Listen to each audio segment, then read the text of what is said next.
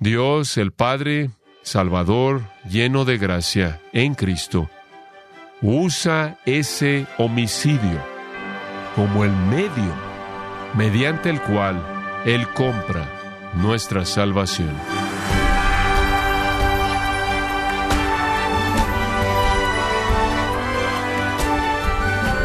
Le damos las gracias por acompañarnos en este su programa, gracias a vosotros, con el pastor John MacArthur. El escritor Charles Dickens dijo que la parábola del Hijo Pródigo es la mejor historia corta que ha sido escrita.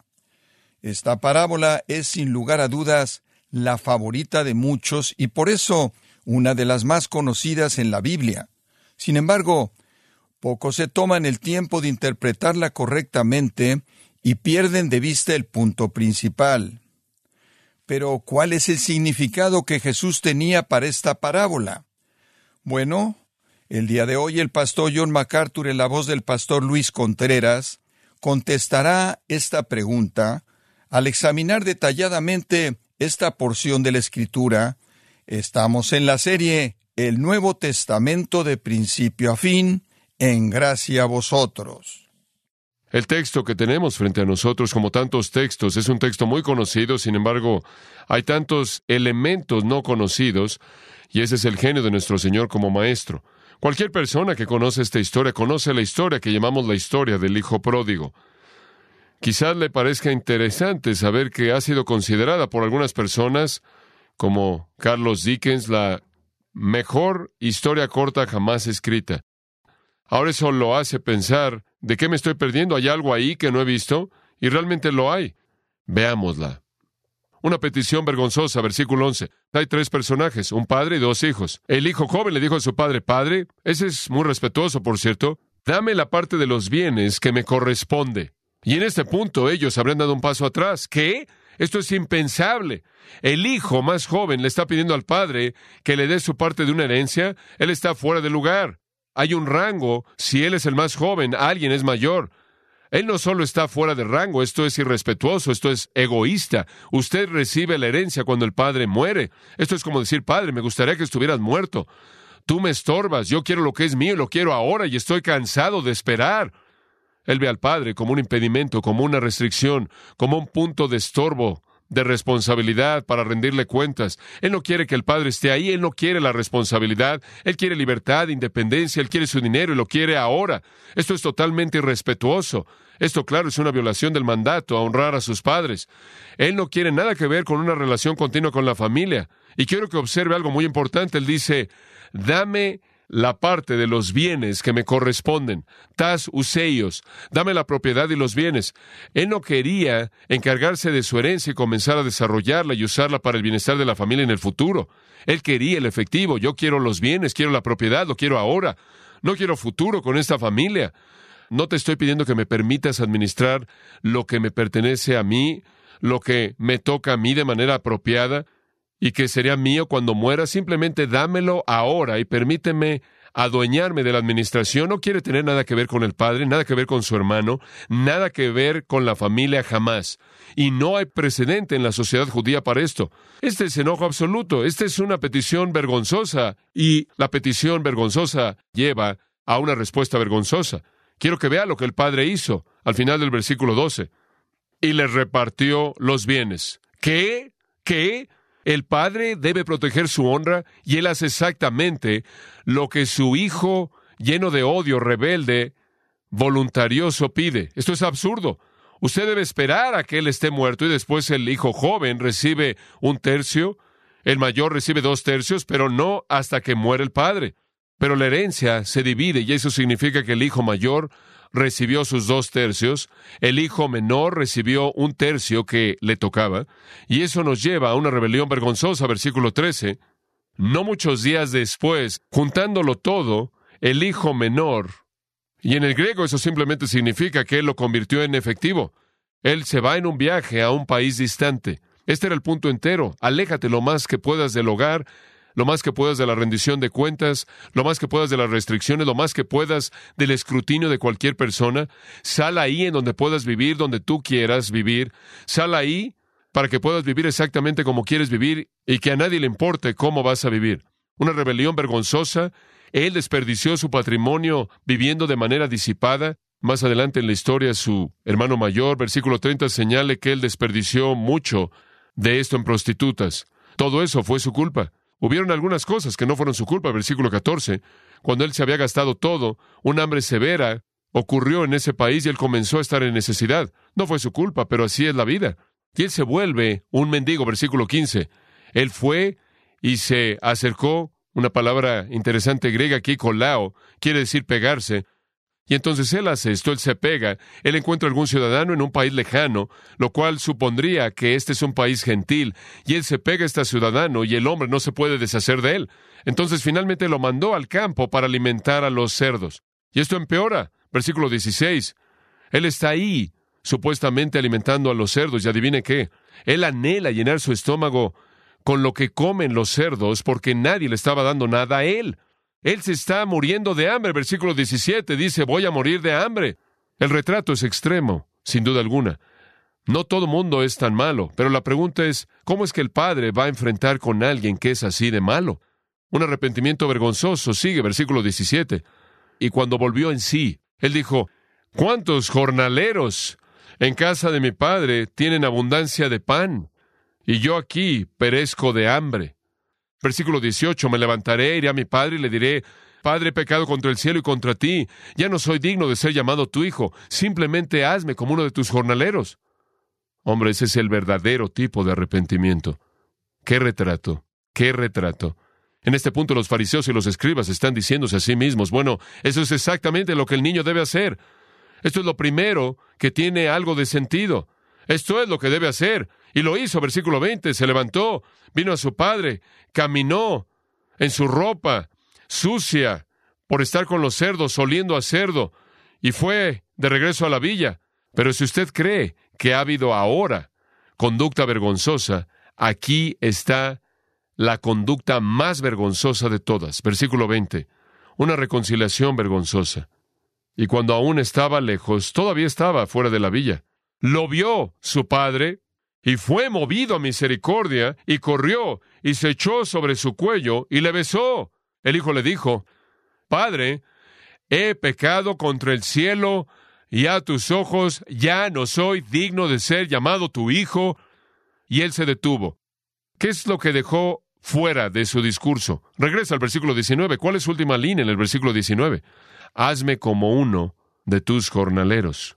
Pero no dice eso. Él planeaba decirlo, pero no lo dice porque no necesita decirlo, porque no tiene que volverse a ganar el amor del Padre. Él no necesita ganarse la reconciliación, Él recibe gracia. Él deja fuera la parte del jornalero.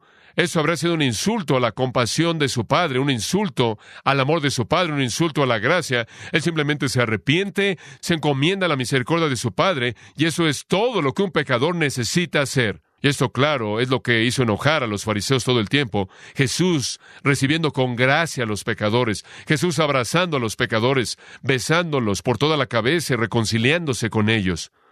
Este joven recibe reconciliación, restauración, perdón, el estatus de ser hijo, y todo lo que hace es confiar en su Padre y arrepentirse de su pecado. Él no tiene plan para restituir. No hay obras. Esto es gracia. El regalo de un Padre amoroso, misericordioso y compasivo. Entonces, ¿qué aprendemos del Padre? El Padre realmente es Dios en Cristo, descendiendo del cielo al polvo de nuestros pueblos para buscar y salvar al pecador perdido que viene a Él. Dios inicia, Él es el buscador. Él ve al pecador antes de que el pecador lo ve a Él. Él encuentra al pecador antes de que el pecador lo encuentre a Él. Y Él corre lo más rápido que puede y enfrenta la vergüenza, su amor es abundante, su gracia pura es ilimitada. Y aquí vemos el punto. Dios encuentra su gozo en la salvación de un pecador perdido, a quien Él corre por abrazar, para besarlo y restaurarlo. Tenemos muchas perspectivas de Dios. Esta normalmente no es una de ellas. No estamos acostumbrados a ver a Dios tan dispuesto buscando ser tan generoso, tan efusivo, tan amoroso para con el peor pecador. El Hijo lo recibió, lo recibió. Él fue reconciliado. Una reconciliación vergonzosa, no obstante, en la mente de los fariseos, vergonzosa. Un padre simplemente está violando la justicia, el honor, lo que es justo. Y claro, los judíos nunca han entendido la condescensión y el sufrimiento de Dios por el amor de los pecadores. Bueno, una reconciliación vergonzosa es seguida por un gozo vergonzoso. Observa el versículo 22. Esto realmente es algo. El padre le dijo a sus esclavos, rápido. Me encanta. Taco en el griego, rápidamente la salvación es algo instantáneo, ¿no es cierto? No es un largo proceso de restauración por obras y una ceremonia, es algo instantáneo. Rápidamente, en este momento, todos los privilegios, denle la mejor túnica. En una familia rica como esta, habría habido una túnica, por cierto, la túnica del Padre, y era usada para el máximo nivel de ocasiones de gran grandeza, e importancia. Consigan la túnica, consigan la mejor túnica. Esta habría sido una túnica hermosa, bordada, la mejor que tenía la familia, usada por el padre, una especie de herencia. Consigan esa túnica, él dice rápidamente, que no pase tiempo y vístanlo con ella. Él no le dice a este joven ahora, ve y límpiate. Lo trata como si fuera un príncipe, lo trata como si fuera un rey, llama a todos los siervos y les dice, cuiden de él, límpienlo, vístanlo. Él simplemente va a quedarse de pie mientras que ustedes le hacen esto. Él simplemente lo va a hacer objeto de su generosidad. Vístanlo de la túnica. ¿Qué es eso? Es la túnica de dignidad. Él compartía la dignidad plena del Padre, la majestad plena del Padre. Coloquen un anillo en su dedo. Los anillos no simplemente eran para que se vieran bien, eran usados para colocar un sello en la cera suave, colocando el símbolo de la familia en documentos oficiales. Esta es autoridad, actuar en nombre del Padre. Él puede firmar la voluntad del Padre en cualquier documento. Es como recibir las llaves del reino. Pónganle calzado. Los esclavos y los jornaleros y los pobres no usaban calzado. El calzado era para las personas que tenían responsabilidad. Denle dignidad, denle autoridad, denle responsabilidad. Él tiene mi dignidad, él tiene mi autoridad y él comparte mi responsabilidad. Esto señala que él está en un estatus de hijo total. Hombre, cómo la gracia triunfa sobre el pecado, cómo la gracia triunfa sobre el pecado. Él nos da gracia cuando venimos con la dignidad plena de Dios, conforme somos vestidos con su propia justicia. La autoridad plena de Dios para actuar en representación de Él, coherente con su revelación y responsabilidad para cumplir con su obra, en su nombre, en el poder de su Espíritu.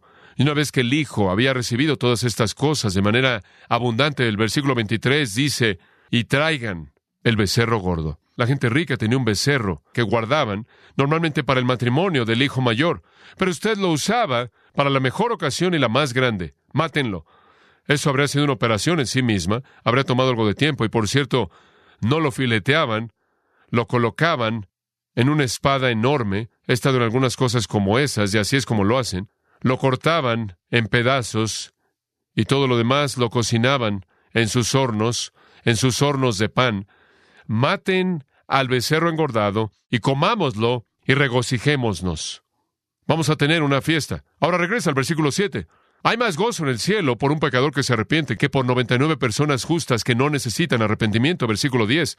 Gozo en la presencia de los ángeles de Dios por un pecador que se arrepiente. Esto es lo que hay en esta historia. La celebración comienza.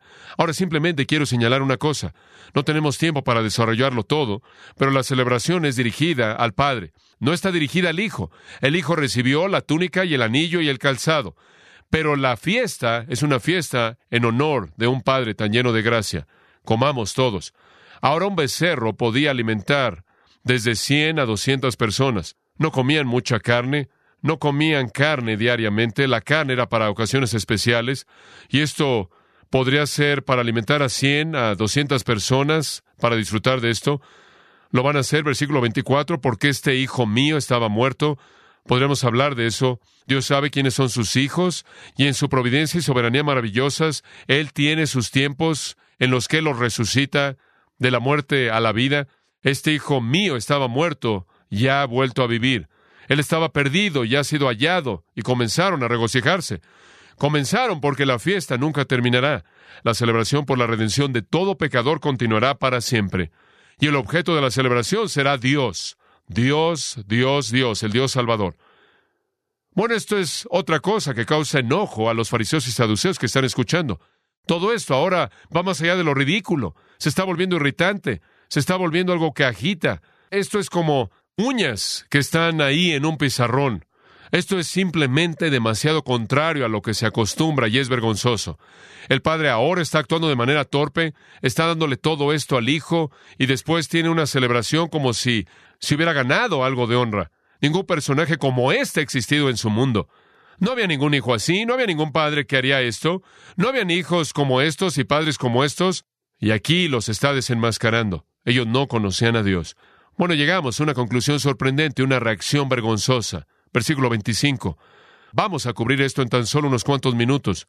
Su hijo mayor estaba en el campo y cuando llegó y se acercó a la casa, por cierto, ¿no pensaría usted que el hijo mayor supuestamente debería planear todas estas celebraciones grandes? Era su responsabilidad. Su padre nunca ni siquiera le consultó, no le contó nada, no le mandó un mensajero. ¿Por qué?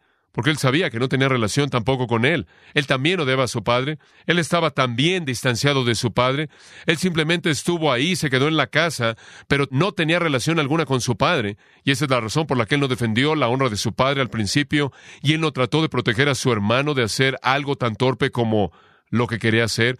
Este hombre no tuvo ninguna función en nada, porque aunque él estaba en la casa, él no tenía relación con el padre. El padre sabía que no se preocupaba por su hermano y él sabía que no se interesaba en su propio gozo. Y entonces no fue parte de esto. Él no estaba trabajando, él simplemente se estaba asegurando de que la gente trabajara. Su padre lo dejó ahí hasta que llegara a casa en el tiempo normal al final del día.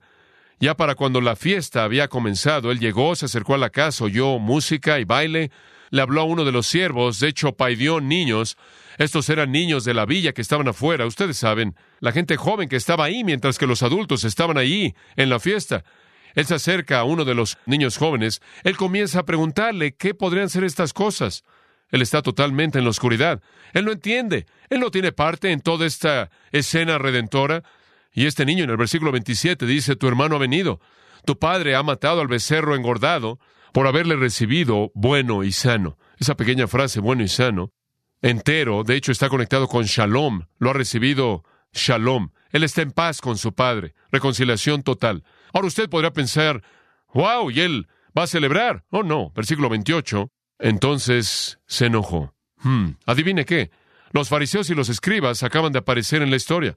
Este hombre son ellos. Este es ellos. Acaban de aparecer en la historia. Estaban enojados porque Dios en Cristo estaba abrazando a pecadores. Esto era lo que les molestaba. Y están en la historia. Por cierto, se hace referencia a ellos como los 99 que no necesitaban arrepentimiento. Nunca se vieron a sí mismos como pecadores. Se enojaron y no estaban dispuestos a entrar. Yo no voy a ser parte de nada que sea vergonzoso. El Padre es vergonzoso, el Hijo es vergonzoso, la gente de la villa que está celebrando es vergonzosa, este no es un momento para honrar al Padre. El Padre es un necio. Usted no le da honra a un hombre que es un necio. Reacción vergonzosa. No, él había estado en la casa. Él no tenía relación alguna con su Padre. Él está tan perdido como su hermano. Los fariseos y los escribas estaban tan perdidos como los publicanos y los pecadores. Nada más que era un tipo de condición de perdición diferente. Algunos están perdidos en el país lejano. Algunos están perdidos cerca de Dios, cerca de la iglesia. Y sabe una cosa, si la verdad fuera conocida, los legalistas, la gente religiosa superficial, tienen celos de los pródigos porque por dentro tienen las mismas lujurias, los mismos deseos pecaminosos, pero nunca son satisfechos. Tienen el mismo anhelo de pecado e iniquidad, y tienen celos y tienen envidia de aquellos que dan rienda suelta al máximo nivel y no les importa lo que la gente piensa. Lo hacen porque su enfoque para tener las cosas es conformarse externamente y entonces están en la historia. Pero sabe una cosa, desde su punto de vista estarán diciendo, finalmente un hombre sensato, finalmente un hombre que lo entiende. Oye, esto es indignación justa, nos cae bien este hombre. Este es el hombre de los escribas y fariseos, porque este son ellos. Y si esa no es suficiente vergüenza, ¿qué hay acerca de esto? Más vergüenza, una respuesta vergonzosa por parte del padre, versículo 28. Su padre salió y comenzó a rogarle. Esto es simplemente increíble. El padre vuelve a descender, un retrato de condescensión, deja la fiesta, deja la celebración donde él es el invitado de honor. Discúlpenme, tengo que salir. Y desciende en la noche, en la oscuridad, encuentra a este hipócrita que lo odia y le ruega que venga a la fiesta. Este es otro acto vergonzoso, ridículo. ¿Acaso este padre no está dispuesto a castigar a cualquier hijo que lo insulta? Y por cierto, él le ruega en una manera prolongada. No hay un golpe público, no hay azotes, el padre está rogando. Pero la respuesta, versículo 29, él le respondió y le dijo a su padre, mira, este es un hombre que está levantando los ojos al cielo. Usted no le dice eso a un padre, usted le dice, padre, padre. Usted no le dice, mira, con una falta de respeto total, menosprecio total. Esta es su manera de decir, me gustaría que estuvieras muerto también. Mira, durante tantos años te he estado sirviendo. Así es, con los legalistas lo hacen, es un deber. Es amargo, nunca he descuidado un mandato tuyo. Hombre, aquí hay engaño. Es como el joven rico que dijo que había guardado todos los mandamientos. Así es con los farsantes hipócritas religiosos. No quieren admitir su pecado. He estado matándome en este servicio para ti, para tener el patrimonio que quiero. Nunca he descuidado un mandato. Nunca me diste una cabra, mucho menos un cordero para que pudiera disfrutar con mis amigos. Él quería una fiesta para él, pero no con el padre, no con el hermano. Él tenía otros amigos, él tenía su propio grupo. Los hipócritas se juntan con hipócritas. Versículo 30, cuando este hijo tuyo vino, se acabó tu riqueza con rameras, tú mataste al becerro engordado para él. Y el padre le dice, Hijo mío, wow, wow. Desde el punto de vista de los fariseos, aunque estarán de acuerdo con que el hijo mayor tenía la actitud justa, ellos no pueden entender a un hombre que parece ser así de débil. Dale una bofetada a este hombre, pero él le dice, Hijo mío, no, judíos. Eso ha sido usado ocho veces, la palabra para hijo. Ahora es tecnol, mi niño. Siempre has estado conmigo. Todo lo que es mío siempre ha sido tuyo. Nada más que tienes que venir y tener una relación conmigo. Nunca vas a recibirlo si sigues como vas. No te lo vas a ganar así. Versículo 32. Teníamos que regocijarnos, teníamos que gozarnos, porque este hermano tuyo estaba muerto y ha comenzado a vivir, y estaba perdido y ha sido hallado. ¿Qué vamos a hacer? Tenemos que celebrar. ¿Qué es lo que ve en esta historia? Dos tipos de pecadores. El pecador disipado, abierto, el pecador que vive en inmoralidad, que no es religioso, y el hipócrita que está en la casa, que está ahí en la iglesia religioso, que superficialmente es moral, pero ambos son pecadores extremos. Y un padre que le ruega a ambos, quien ofrece a ambos todo lo que tiene. Y el punto es este, jóvenes, escúchenme, el pecador extremo está dentro de la gracia de Dios, en cualquiera de los dos polos. No todos son así de extremos, en ninguno de los dos polos, en ninguno de los dos extremos, pero esas son buenas noticias para todos nosotros, todos los que estamos en medio de estos dos extremos. ¿Y por qué Dios hace esto? ¿Por qué hace esto? ¿Por qué se regocija cuando un pecador se arrepiente y todos los ángeles santos y los santos glorificados se regocijan con él? Pero, ¿sabe una cosa? La historia no termina, simplemente se detiene. No tiene un fin, solo se detiene. Y después de que usted leyó el versículo 32, usted está buscando el versículo 33 porque, ¿qué sucedió? ¿Qué dice el hijo? Por favor, ¿qué hizo? ¿Simplemente se detiene? Bueno, ¿qué tal si escribo un final? Lo voy a hacer.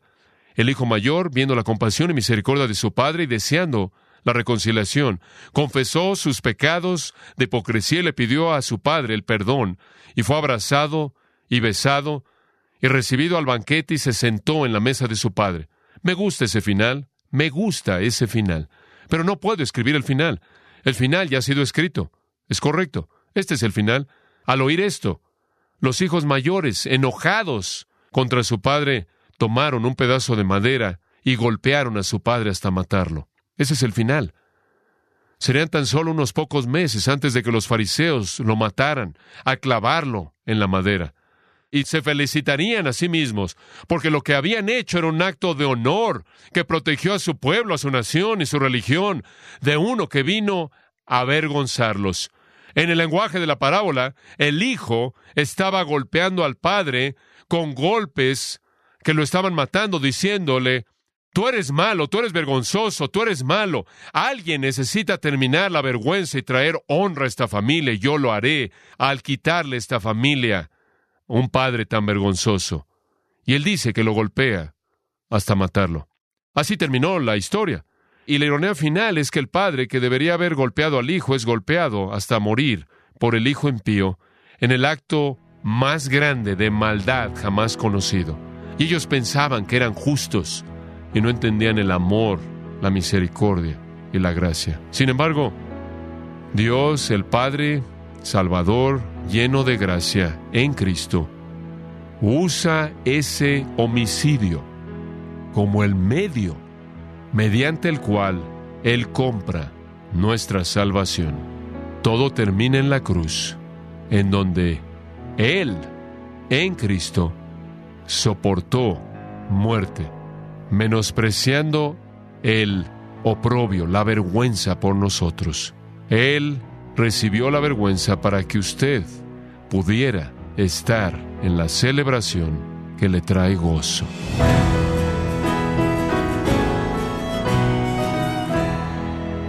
John MacArthur nos enseñó acerca del arrepentimiento genuino que Dios espera de nosotros, como también el gozo que hay en el cielo cada vez que un pecador se arrepiente.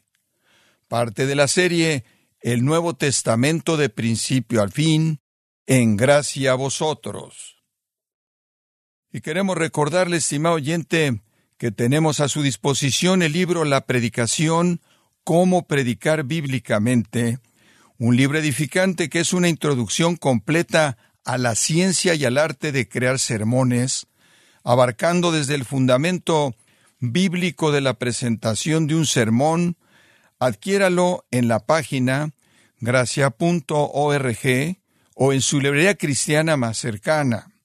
Y quiero recordarle también que puede descargar todos los sermones de esta serie, el Nuevo Testamento de principio a fin, así como todos aquellos que he escuchado en días, semanas o meses anteriores, animándole a leer artículos relevantes en nuestra sección de blogs, ambos en gracia.org. Si tiene alguna pregunta o desea conocer más de nuestro ministerio, como son todos los libros del pastor John MacArthur en español, o los sermones en CD que también usted puede adquirir, Escríbanos y por favor mencione la estación de radio por medio de la cual usted nos escucha en gracia a vosotros. Es importante conocer no solo el país y ciudad de donde usted nos escucha, sino también la radio. Para quienes contactan nuestro ministerio por primera vez, pueden solicitar una copia del mensaje de promoción sin costo alguno, un mensaje por oyente únicamente. Si usted vive en los Estados Unidos o Puerto Rico, escríbanos a Gracia Vosotros, P.O. Box 4000, Panorama City, California 91412. O puede escribirnos a través del siguiente correo electrónico radio arroba gracia.org y queremos agradecerle desde el fondo de nuestro corazón su tiempo y sintonía y en nombre de John MacArthur y del personal de este organismo, invitarle para que nos acompañe en la próxima edición y así juntos continuar desatando la verdad de Dios un versículo a la vez, en gracia a vosotros.